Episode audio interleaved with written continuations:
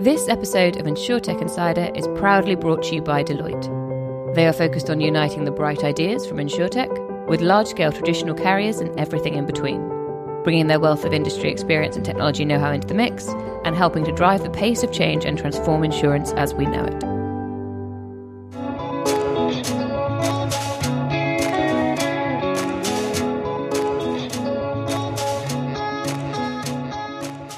Welcome to InsurTech Insider.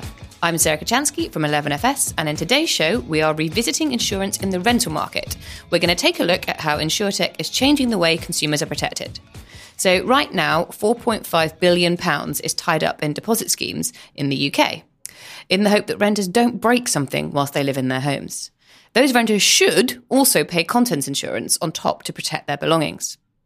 We're joined by some lovely guests from some top insurtechs who are trying to shake things up in this industry. So, first up, we have Jude Greer, CEO and co founder of Reposit. How are you doing today, Jude? Hi. Yeah, I'm really good. Thank you. How are you? I'm good. Thank you for joining us. It's only two floors down for you. So, uh, yeah, it was the easiest journey ever. I appreciate that. Thank you. Especially for you. So, can you give us a quick overview of Reposit and what it does? Yeah, of course. Reposit essentially replaces the cash deposit that renters have to pay when moving into new rental accommodation across the UK. Generally, that's set at five weeks' rent. It's expensive, along with the other costs of moving. We replace that guarantee to the landlord with insurance, essentially, um, lowering the cost to the tenant when they're moving. Brilliant. Um, we're also joined by Nick Willis, who's the head of growth at Wrisk. Welcome to the show, Nick. Thank you for having me. Good to be here. So, could you tell us a bit more about Wrisk? Absolutely. So, our mission at Wrisk, I guess, is really to change the way that we interact with insurance. So, and the way that we do that is through unbundling uh, our insurance product so you only really pay for what you need um, and to make it a lot more transparent through our risk score which is sort of like a credit score for personal risk so great to have you both with me let's dive into this so First and foremost, Jude, we have an international audience. Uh, so, for those living outside of the UK, can you explain what a renter's deposit is? What does it usually cover? Yeah, I don't think this is exclusive to the UK, but essentially, landlords generally require tenants to pay a five week or so cash deposit lump sum. Essentially, in case they break anything or they breach the tenancy agreement, they don't pay their rent, they don't pay their bills, they don't clean properly, they damage contents that the landlord owns. That deposit is then placed in one of three government backed schemes to protect it so that landlords don't use it for their own personal needs, shall we say. And at the end, it's handed back or handed back minus whatever the damage or issue has been. I think that is pretty much worldwide. You know, actually, some countries take more of a deposit, some countries take two or three months. We only take five weeks here in the UK, but it is a problem everywhere and and it's that can be a huge amount actually, particularly if you're renting oh, yeah. in London. As somebody who's done that for well, a while, big time. I mean, you're talking. I think in London the average is about three thousand pounds as a lump sum, and that's just to rent a room. I mean, for most people, even professional people, that's a huge amount of money. Uh, so it's not just people who struggle to afford. Um, everyone's struggling actually. Yeah, I mean, we could go into the London rental market, but that would be a whole whole separate podcast. Although we can definitely touch on it today. Nick, in the UK, we call it home contents insurance. It yeah. kind of does what it says on the tin, but can you give us a bit more detail, perhaps, on that? Yeah, absolutely. So, home contents insurance typically comprises of, of two sort of main components. One of that is the general contents piece. So, the way that we think about that is if you emptied your house and shook it, what would fall out? Those are the things that we would include in your general content. So your furniture, your white goods, home electronics, your TV, that sort of thing. And then the other piece of it is your named items. So a type of sort of high value products that you take out of your home, such as your bike, your phone, your laptop, those types of things bundled together generally speaking, that makes up your content insurance. And of course, there's some overlap here as well because you might be living in a home where some of the furniture is yours, some of the furniture belongs to the landlord. Do you guys think there's perhaps some confusion amongst renters about what they're supposed to be doing? You know, what does my A, what does my deposit actually cover? And B, what on earth is contents insurance? And what do I do with it? Why do I need it? Well, I think it's reasonably clean cut. I mean, a deposit or deposit replacement, as our product is, is for the landlord essentially the covers for them, their contents and what they own. Um, whereas tenants' contents insurance are for their own assets. I think the problem is though that generally renters and millennial renters are fairly asset poor, and I think in the past contents insurance was probably too wide sweeping, too expensive, which is where I think Wrisk is right on point. They let them choose what's important to them and pay for that alone. Yeah, absolutely. I think it's generally uh, insurance is is a very confusing area, and uh, as we say, there are a number of different sort of flavors of insurance that may apply to that individual, whether that's contents insurance, gadgets insurance, tenants liability. There's there's all sorts of flavors there. So, the, you know, there's absolutely confusion in the market there. However, you know, the reason that, that we exist is to help sort of decipher that and make it far more simple uh, and easy to understand. I think there's a statistic, isn't there? Around 50% of renters don't have insurance at all. Yeah. yeah, we've talked about it a few times on the podcast. In fact, we'd co-ran an event with the FCA and the Treasury talking about how to increase access to content insurance. That was particularly for lower income households who mm. actually actually it's, it's, too expensive for them for them to own. But I mean, there were confusions that came out there as well, sort of particularly talking about content insurance. But you know, is this protected in my home, outside of my home? Did I leave mm. that window open? What's you know what's covered, what's not covered? My bike yeah. is only covered if it's in my hallway, not yeah, in yeah. my living room or whatever it is. Yeah, um, I think that's been driven by a very traditional, very old industry driven by small print clauses, ways for them to get out of paying for claims, which has effectively created a very sort of distrustful market where consumers don't feel like they'd be covered even if they were paying for it.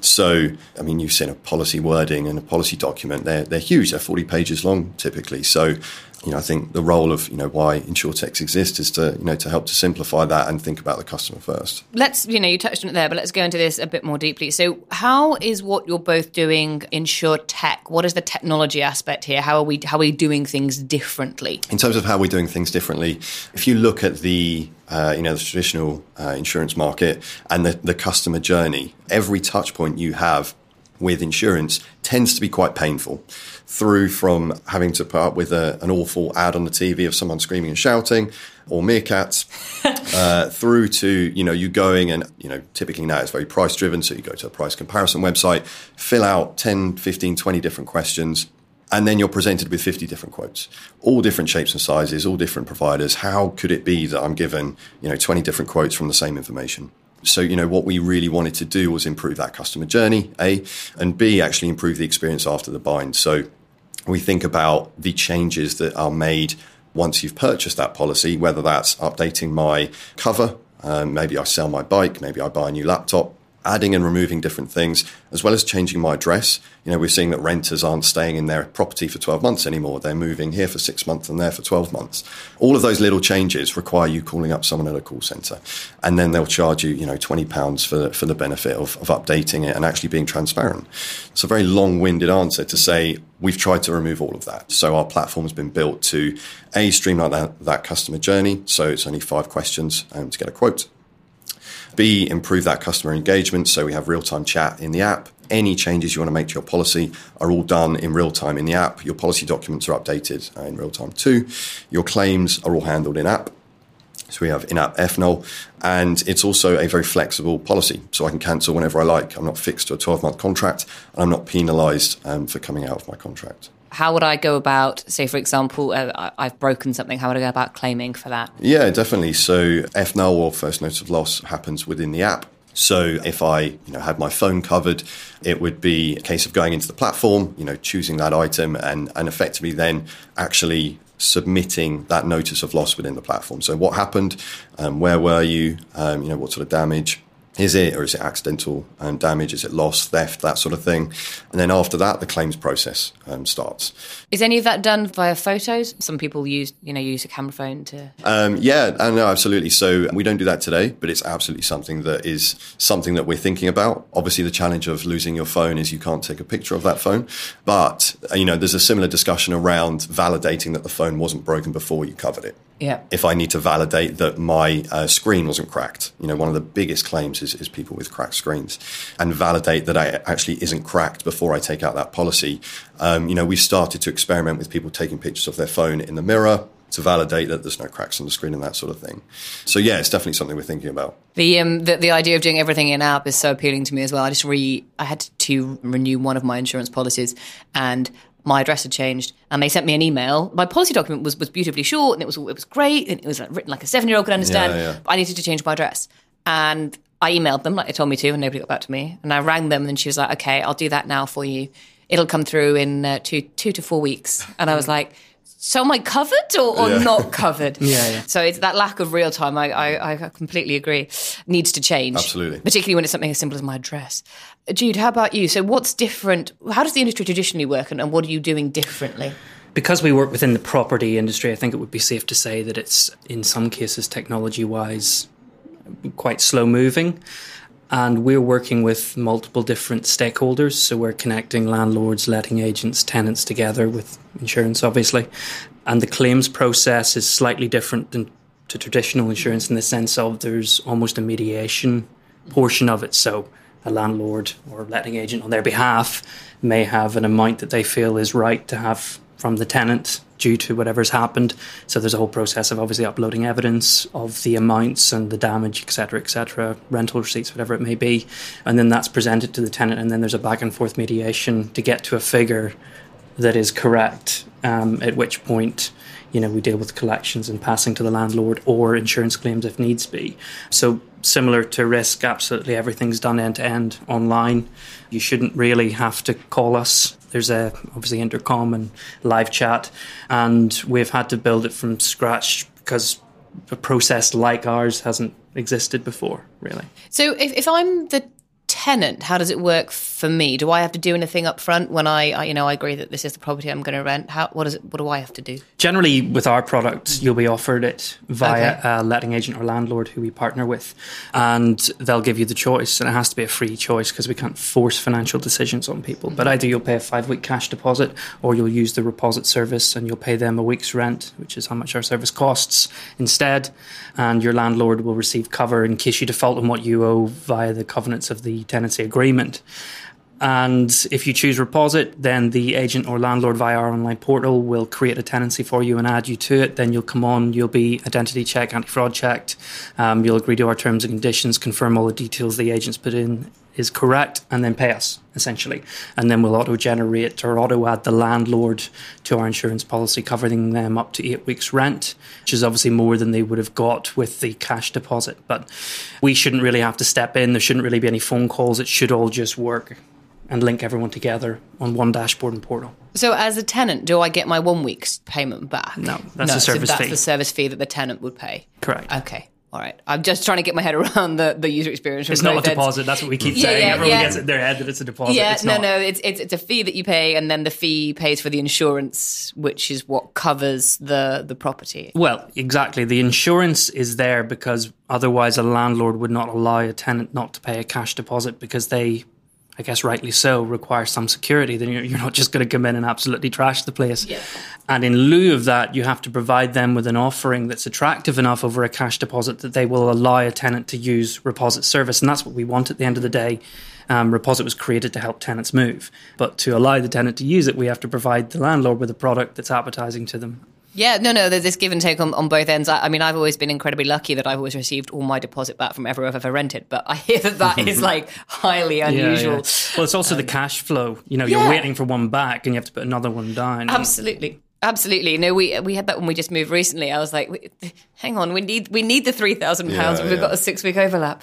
So when we look at the products that kind of exist traditionally, maybe this is more of a question for Nick. Say I have got content insurance. How much of like what tenants would standardly buy as a content insurance is actually fit for purpose? So if I go to say the Meerkat site, Yeah. and I put all my details in and I pick a content insurance policy, how likely is it that that's the right contents policy for me? That it's actually going to properly have me covered and I'm not underinsured or overinsured or Yeah, it's hard for me to say definitively. Yeah. But I would say it more often than not, there are likely to be areas or gaps where you may be overcovered or undercovered. You know, I think it can go both ways. And I think that typically, you know, um, traditional insurers try to assume what you need cover for and, you know, make a sort of blanket assumption that, look, you know, you live in a two bed flat, you need 30Ks worth of cover.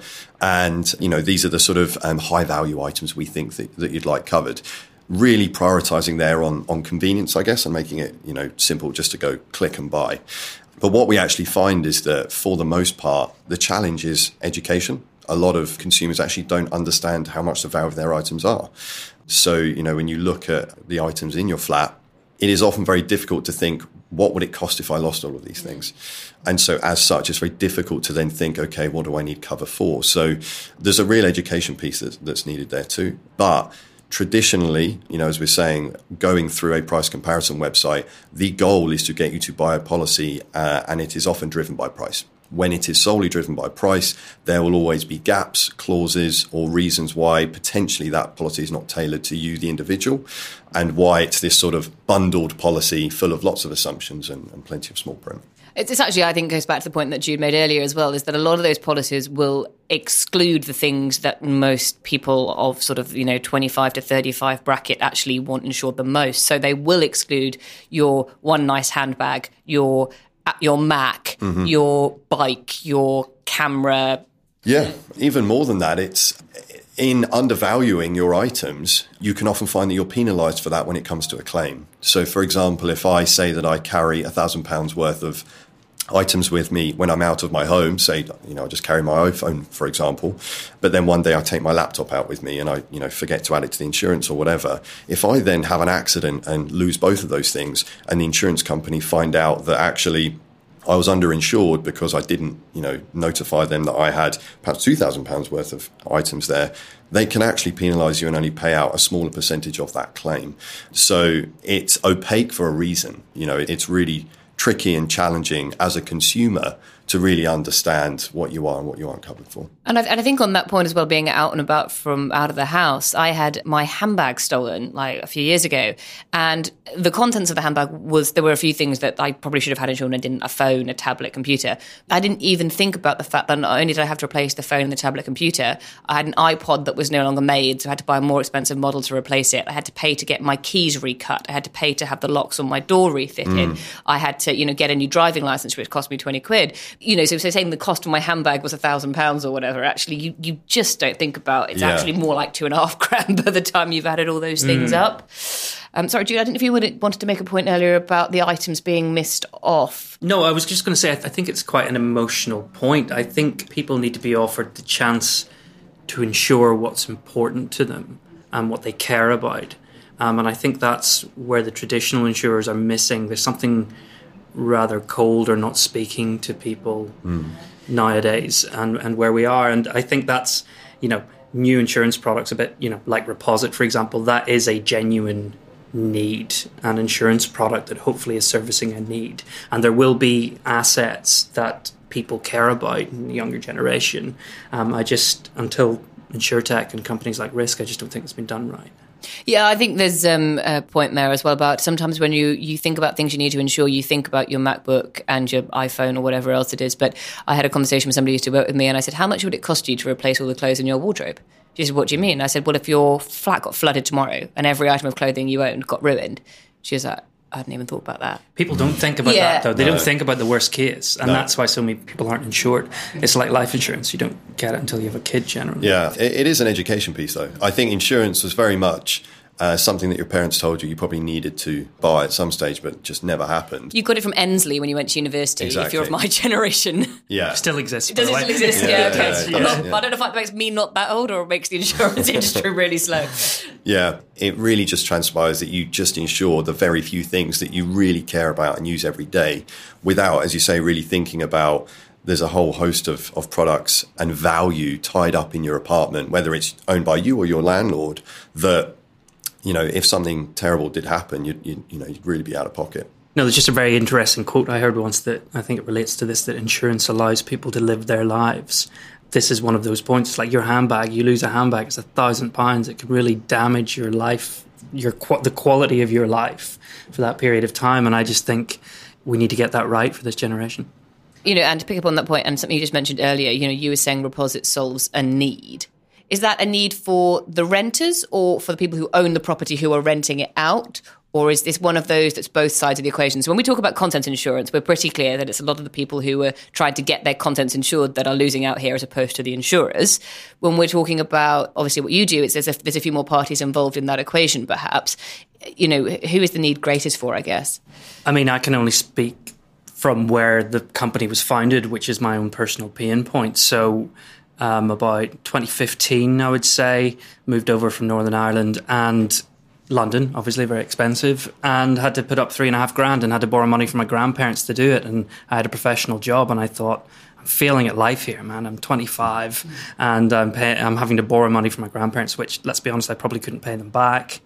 Yeah, it was it was difficult, and I thought this can't just be me, or is it just me? And when I did research, it turned out 50% of tenants were borrowing money in some form to make that move: credit card loans, payday loans, mum and dad I was like, wow, why is, why is nobody talking about this? And then I realized there's no communication. Like, no one's going to go in to rent property and say, don't have the money for this. You're always going to find it and pay it anyway. So there's this side of the industry thinking nobody has an issue when 50% of people has an issue. That's where it came from. So from, for me, the, the real true pain point is with tenants. However, having researched it, because obviously we need to ensure that landlords are happy with it and agents are happy with it, we discovered, well, after the 2008 financial crisis, you know, interest rates are historically low. So taking four and a half billion pounds and storing it away isn't as as good as it used to be, shall we say. And also the government are putting in legislation that are stopping agents and landlords shall we say, overcharging tenants. So they've got rid of fees. They have reduced the amount you can ask for a deposit and capped it at five weeks' rent. And I, I, wonder if you were going down the track that the landlords are suffering financially because no, yeah, but it's just or? not an optimal. Well, basically, I think what I'm saying is that due to the environment that we're in, the government legislation in place, and everything that's happening, taking a cash deposit is no longer as attractive as it used to be when you could just take it, put it in your bank account, get some interest off it, and then hand it back. So now, when we're approaching people, we're approaching them in a different environment to what it used to be, which is allowing them to entertain the idea of the disruption when otherwise asking someone not to take cash would have been insane. Yeah, 10 years ago, you'd been getting 6% on that cash. Of course, you want to hold the cash. Well, exactly. Yeah, and again, yeah. that means if the value of the thing that you're trying to replace has gone up in the period of time the tenant's been there, then you can cover it. Whereas now insurance makes a lot more sense. But also, what was insurance there for? Insurance yeah. is there to replace a cap, um, an amount of capital that you store away in case something bad happens. And what you say is, don't do that pay us a little bit and we'll pay out when it happens. And I, I mean, I can't believe that this area hasn't of deposits generally it hasn't been applied to that. I think it's I think it's quite mad. I'm 100% on board with cutting some of the fees that are charged to tenants because I do think some of them are extortionate. But largely, I would say they're not charged by landlords in my experience. It's the people in the middle. no comments, but yes. no, no, I wouldn't expect you to comment, but that is my, my personal opinion, which I have vocalized frequently on this show. So we heard a bit about the origin story of Reposit there. What about Wrisk? Is it, do we have an origin story there? Yeah, we do. A long time ago in a galaxy. No. Um, no, so Wrisk was started a couple of years ago by two chaps, uh, Darius Kumana and Niall Barton, and they um, basically came from relatively different backgrounds. So Niall, I often refer to Niall as the insurance heavyweight. I don't think he minds me saying that because I say it so often now. Darius is our own sort of Steve Jobs um, personality, super, super smart product guy. And together they sort of came together and, you know, I think it was actually over a dinner where they sort of started to discuss some of the challenges with personal lines insurance. We've already identified a lot of those challenges and issues. And really the focus was, um, you know, can we build something that sort of rebuilds that trust with the consumer, thinks about the customer first, and you know, particularly with this sort of burgeoning insurtech growth um, in London and the relationship with the FCA sandbox and things like that. There's all sorts of really interesting sort of trends going on, and, and, and it seemed like the right time. So, sort of fast forward to August last year, and we launched our app. So launched on the on the App Store uh, initially with our contents insurance product. Really, the, the key fundamentals there were, were, to focus on it being personal, simple, and transparent. So personal, um, really thinking about creating a policy that's tailored to you, the individual. Simple, um, you know, we're only sort of four or five disclosure questions, and then the transparency piece comes from our risk score. So the the sort of foundation of the business really was built on how opaque the customer journey is traditionally, and and how we could change that. So we really lifted the lid on on how people are priced, why they're priced in a certain way, which is traditionally something that you wouldn't, you know, be aware of in insurance. You'd, you'd, typically assume that, but it was, you know, front and center of the platform and something we really wanted to to shout about and to be known for being transparent. Uh, talking about you know price, do you do contents insurance for homeowners as well as renters? Yes. Yeah. Okay. Is there any different. So my content is the same, Mm. but somehow out of somewhere I find the money for a deposit Mm. and I purchase a property and I move all my contents from my rented flat to my purchased flat. Let's say they're in the same building, they're exact same flat for kind of the purposes of this comparison. Yeah. Is there a difference then? In terms of price, Yeah, for there me. is. Ah, Yes. okay. Yeah, so you are then viewed very differently by the insurance industry. How dare they? I know, unbelievable. And Um, explain that, please. Why? Yeah. So, I mean, this is one small slither. There are a, a heap of, of different variables that impact the price of, you know, what you pay for your insurance. And, uh, you know, if we take that example, traditionally, and the data that has been collected on, on renters, ever since renters insurance was a thing, has demonstrated that they are more likely to claim. So they are more likely to have an accident than someone that owns or, or mortgages their property. So as such, pricing is reflective of that. So it may not be, you know, if you've been an incredibly uh, safe and sensible person for the last 10 years, but now have moved into another property, it, you know, really doesn't take that into account at all. It's all entirely based on that historical insurance data. And it's absolutely something that is unfortunately where the industry is today. It's still based But you're working on, it right, though. Absolutely, yes. so the benefit of working uh, for an insurtech and in this industry is that we're not tied to legacy systems. We have to adopt because obviously we don't provide the capacity, so we have to play nicely with our capacity providers and as such need to use those rating factors.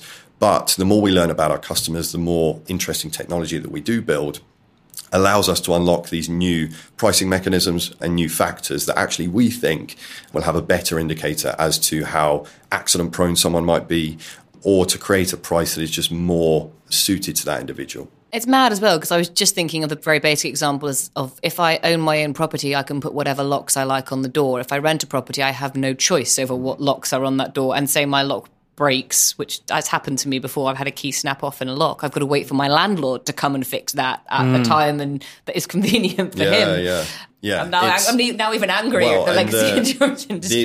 The, the the thing that we actually learned quite recently was how not even when it comes to renters and, and mortgages and that sort of thing, but actually the type of insurance product you have. So in the industry, if you only buy gadgets insurance or only buy phone insurance, you are seen as someone who is more risky than someone buy, who buys general contents insurance and adds their phone or their gadget onto it.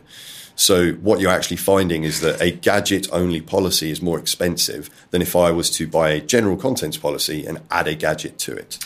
Is that because you're a more risk adverse person, quite clearly? Yeah, absolutely. So the historical Or perceived that way, Ex- anyway. Yeah, exactly. Uh, or, or work in insurtech because yeah, I've got it yeah, over yeah. insured coming out my ears. That's it. And but this is the point: is it's such a confusing product. It's such a confusing way that consumers are priced that it just totally disconnects the consumer from that trust. Yeah, I mean, I, as I was just saying, I'm, I'm overinsured. I have, you know, contents insurance and I have specific items that are insured separately. That's largely jewellery. But when we moved our contents insurance, we moved house, we moved from mm. London out of London, and our, our new house, our next door neighbours got some overgrown trees that they will not cut down, and we're in the middle of like a long negotiation with them. But anyway, my contents insurance has gone up because my next door neighbours won't trim their trees.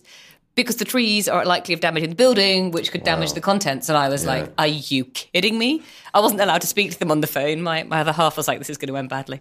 Um, you know, tangent aside, it actually sounds like to me that there is a way that both the products you offer could work very nicely together as part of an ecosystem here. Do you think we're going to see more of that kind of, you do the one thing that you're doing really well and you do the one thing that you're doing really, really well, for there to, I sound like Nigel, my co host here, who talks about like invisible insurance.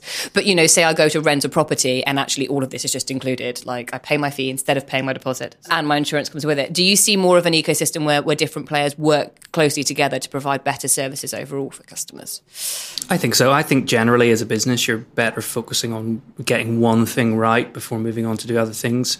It's also about where you can access the consumer. For example, we happen to access tenants just when they're moving into a new property. They're considering changing aspects of their life. They're probably looking at, you know, what they find risky, what they don't. So it's a good time to be offering them complementary products. So of course, yeah, there's there's definitely room for that, I think.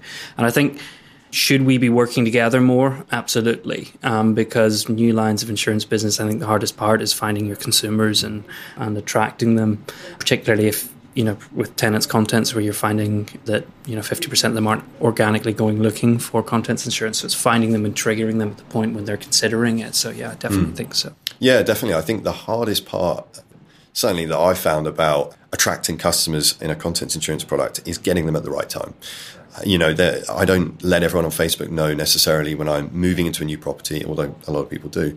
There are certain signals in the market. There are platforms that I'm on. There are things that I'm signing up to, um, and using something like Reposit as well that you know really help to enrich that data for us to acquire those customers. And then I think that you know the other side of that is if you then start to think about the sort of novel data sets and, and how they interact with each other. So the idea of taking data that Reposit may have on the property or the tenants or how many people live there, the type of property it is. These are the questions that we ask during our disclosure. So there's always some really interesting opportunities to streamline that disclosure process, and to actually surface an indicative quote earlier on in that process based on that that data. Yeah, it's richer than that too because we're getting a timeline individually of how someone's behaved in theory throughout their renting life. You know, at the end, what was broken, what kind of things were broken, what was the damage, and where was the damage. So I can imagine for multiple different insurance lines that that data would be very, very interesting to see. Mm. Yeah, you, you do that that holy grail of actually having a profile of me as a person and how likely I am to be, you know, to be a risk mm. profile for various things. It's tough though, isn't it? Because it, the whole that I think there's an element of that that still smells like the traditional industry, in that there's this sort of discriminatory pricing that I think as an industry we've been very bad at in the past. And that the challenge now is we have richer data than we've ever had but it's also at a time when consumers care about transparency.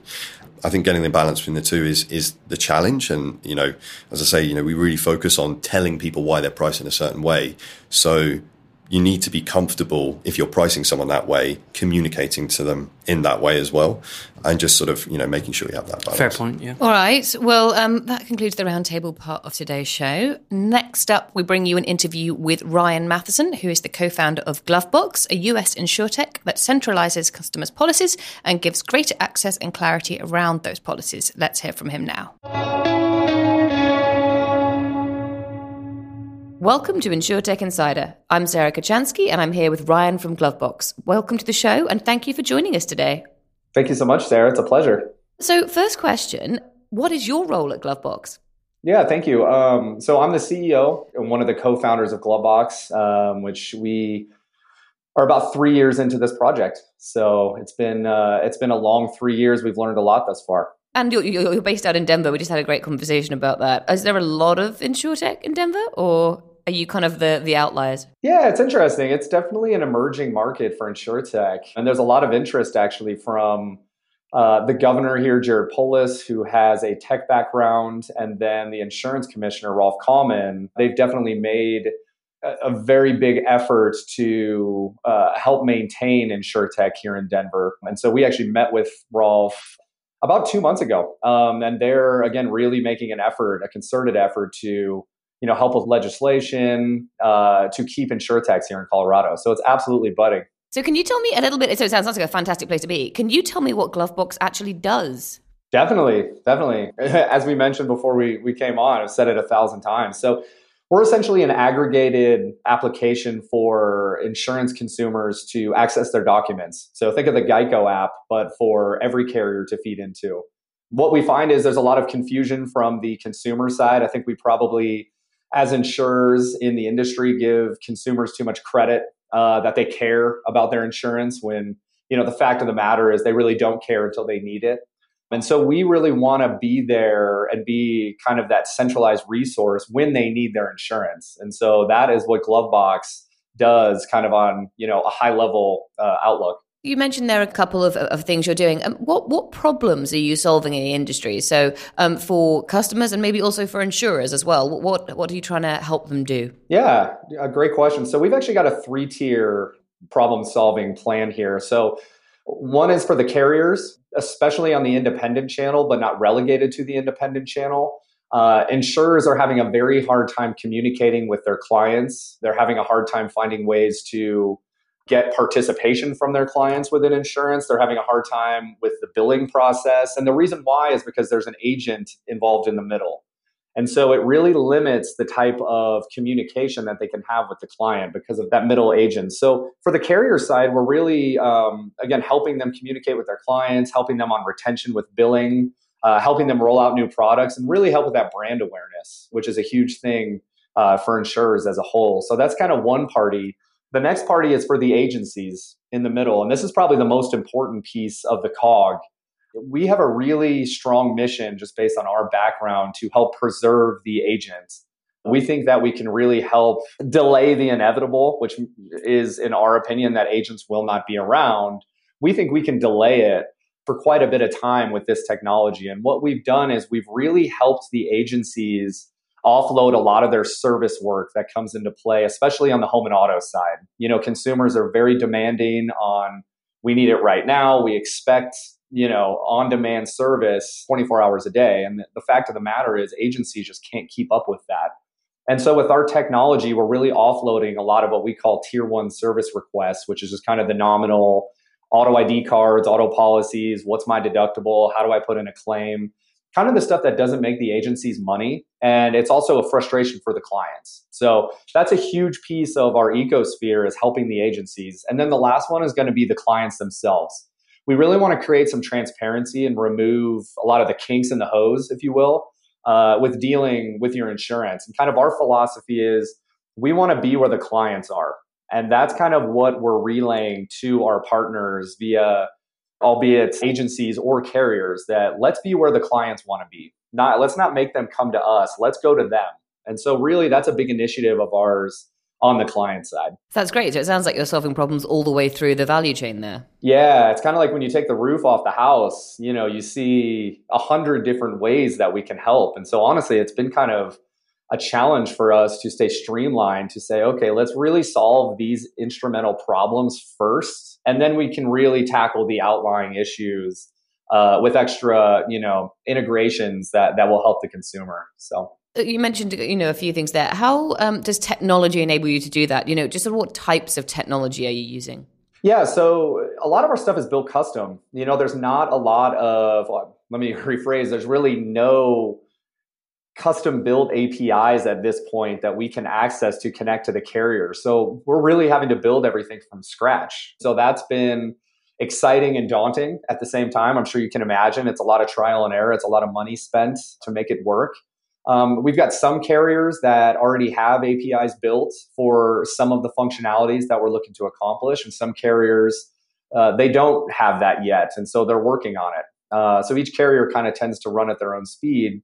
And then we're also creating other technologies that are specific to Glovebox that we're beta testing with some of our carriers. So it does sound super intensive, but I'm sure it's worth it in the end if, if you've got connections to these carriers that other people don't have.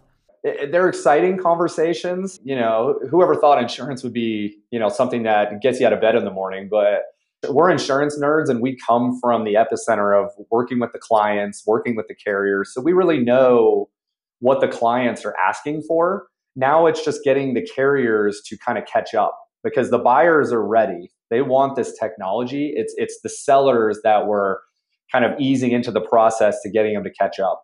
I think that's always the problem with, with insurance. Um, yep. we, you know, we get out of bed for insurance over here, but I'm not sure that many other people do.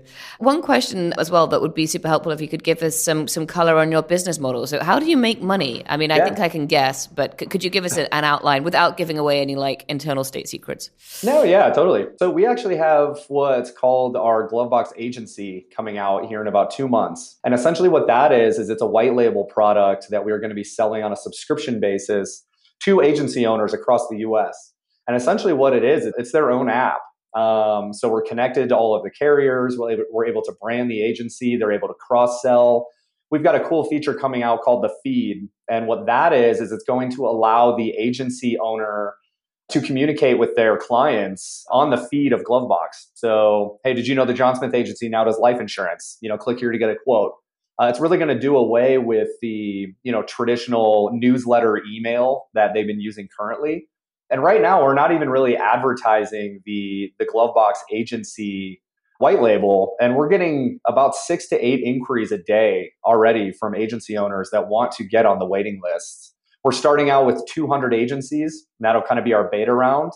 And then after that, we're going to open it up. And there's about 45,000 independent agencies in the US.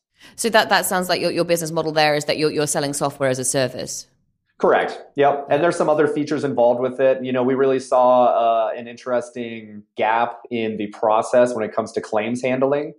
Uh, when you've got a client, an agency, and a carrier in the mix. So let's say I get into an auto accident and I need an auto body shop we found a really big discrepancy on what an agency would refer. So they may refer, you know, the Bob Smith body shop that's next door who may or may not be qualified to do the work.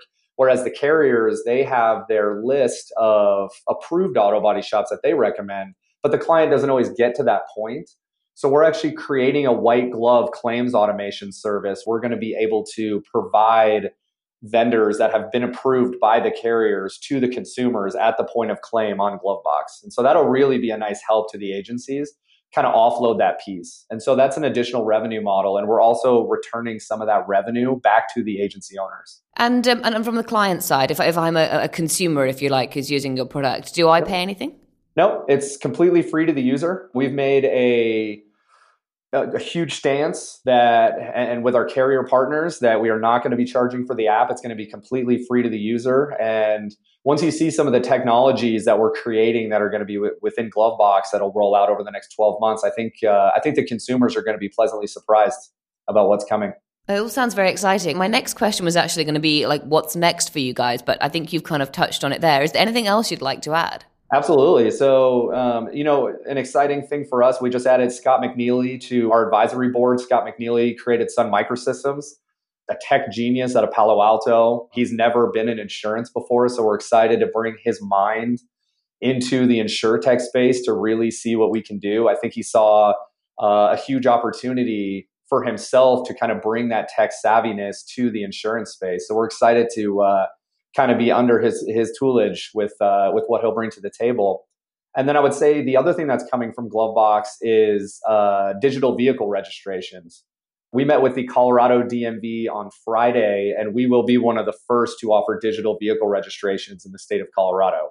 So now you'll have your digital vehicle registration and your auto ID card in one place on Glovebox, uh, and it'll also be available to put into Apple Wallet. Does that mean like I'll have a, a digital version of my driving license? So if, if I get asked to, to, show it, I can show it digitally. Is that correct? Not your driver's license yet. It's going to be the piece of paper that you get uh, when you register your vehicle. I don't know if the UK does it that way, but in the US, you get a piece of paper that you then put in your glove box. That's essentially the registration for your vehicle. In the US, it's a very outdated and antiquated process. And so th- bringing that digital is going to be a huge step forward for US consumers. Yeah, no, absolutely. Um, so we, we don't have that in the UK as far as I know. I, have driven yeah. for a long time. I've never had one. So if I do, I'm in trouble. yeah, right. But we only just made people move over from paper licenses to plastic licenses. So believe you me, we might be slightly yeah. further ahead in some cases, but we're, we're, totally not there on the entire digital process. It's amazing, right? And we do want to do digital licenses, but we see that being a five year kind of initiative. The digital vehicle registrations is kind of the first step in that direction. So. Brilliant. Well, that all sounds yeah. super exciting. Where can people find out more about you, uh, about Glovebox, the company, or about yourself? If people want to, to find out what you're up to, do you have a Twitter handle or something you'd like to share? Absolutely. So they can go to our website, gloveboxapp.com. They can also visit us on Twitter and Instagram. And I'm embarrassed. I don't run our Twitter or Instagram. My wife does, and she's going to kill me. But I don't know our handles. Uh, but if you search Glovebox app, you'll be able to find them. Uh, I'm also available on LinkedIn, Ryan Matheson. So feel free to reach out and uh, would love to communicate with with anyone that has questions or just you know wants to learn more. Brilliant. Thank you so much for joining us today. Thank you, Sarah. We appreciate it. That wraps up today's discussion. Thank you so much to you both for joining me. Um, where can our listeners find out more about you? Do you have websites, Twitter handles you'd like to share, Jude? Yeah, we do indeed. You can find us on reposit.co.uk and the Twitter handle get at getmyreposit. And Nick, how about you? Yep, you can find us at wrisk.co. That is risk w risk.co. And yeah, there's plenty of information there as well as on the App Store and the Android Store. Brilliant. And you can find me on Twitter at Sarah Kocianski. That wraps up another InsurTech Insider. Thank you to my guests, to Jude, Nick, and to Ryan. As always, you can find the show on Twitter at InsurTech Insiders. And if you like what you've heard this week, please don't forget to subscribe to the podcast and please, please leave us a review on iTunes. If you have any suggestions or feedback, please reach out on Twitter or email podcast at 11fs.com.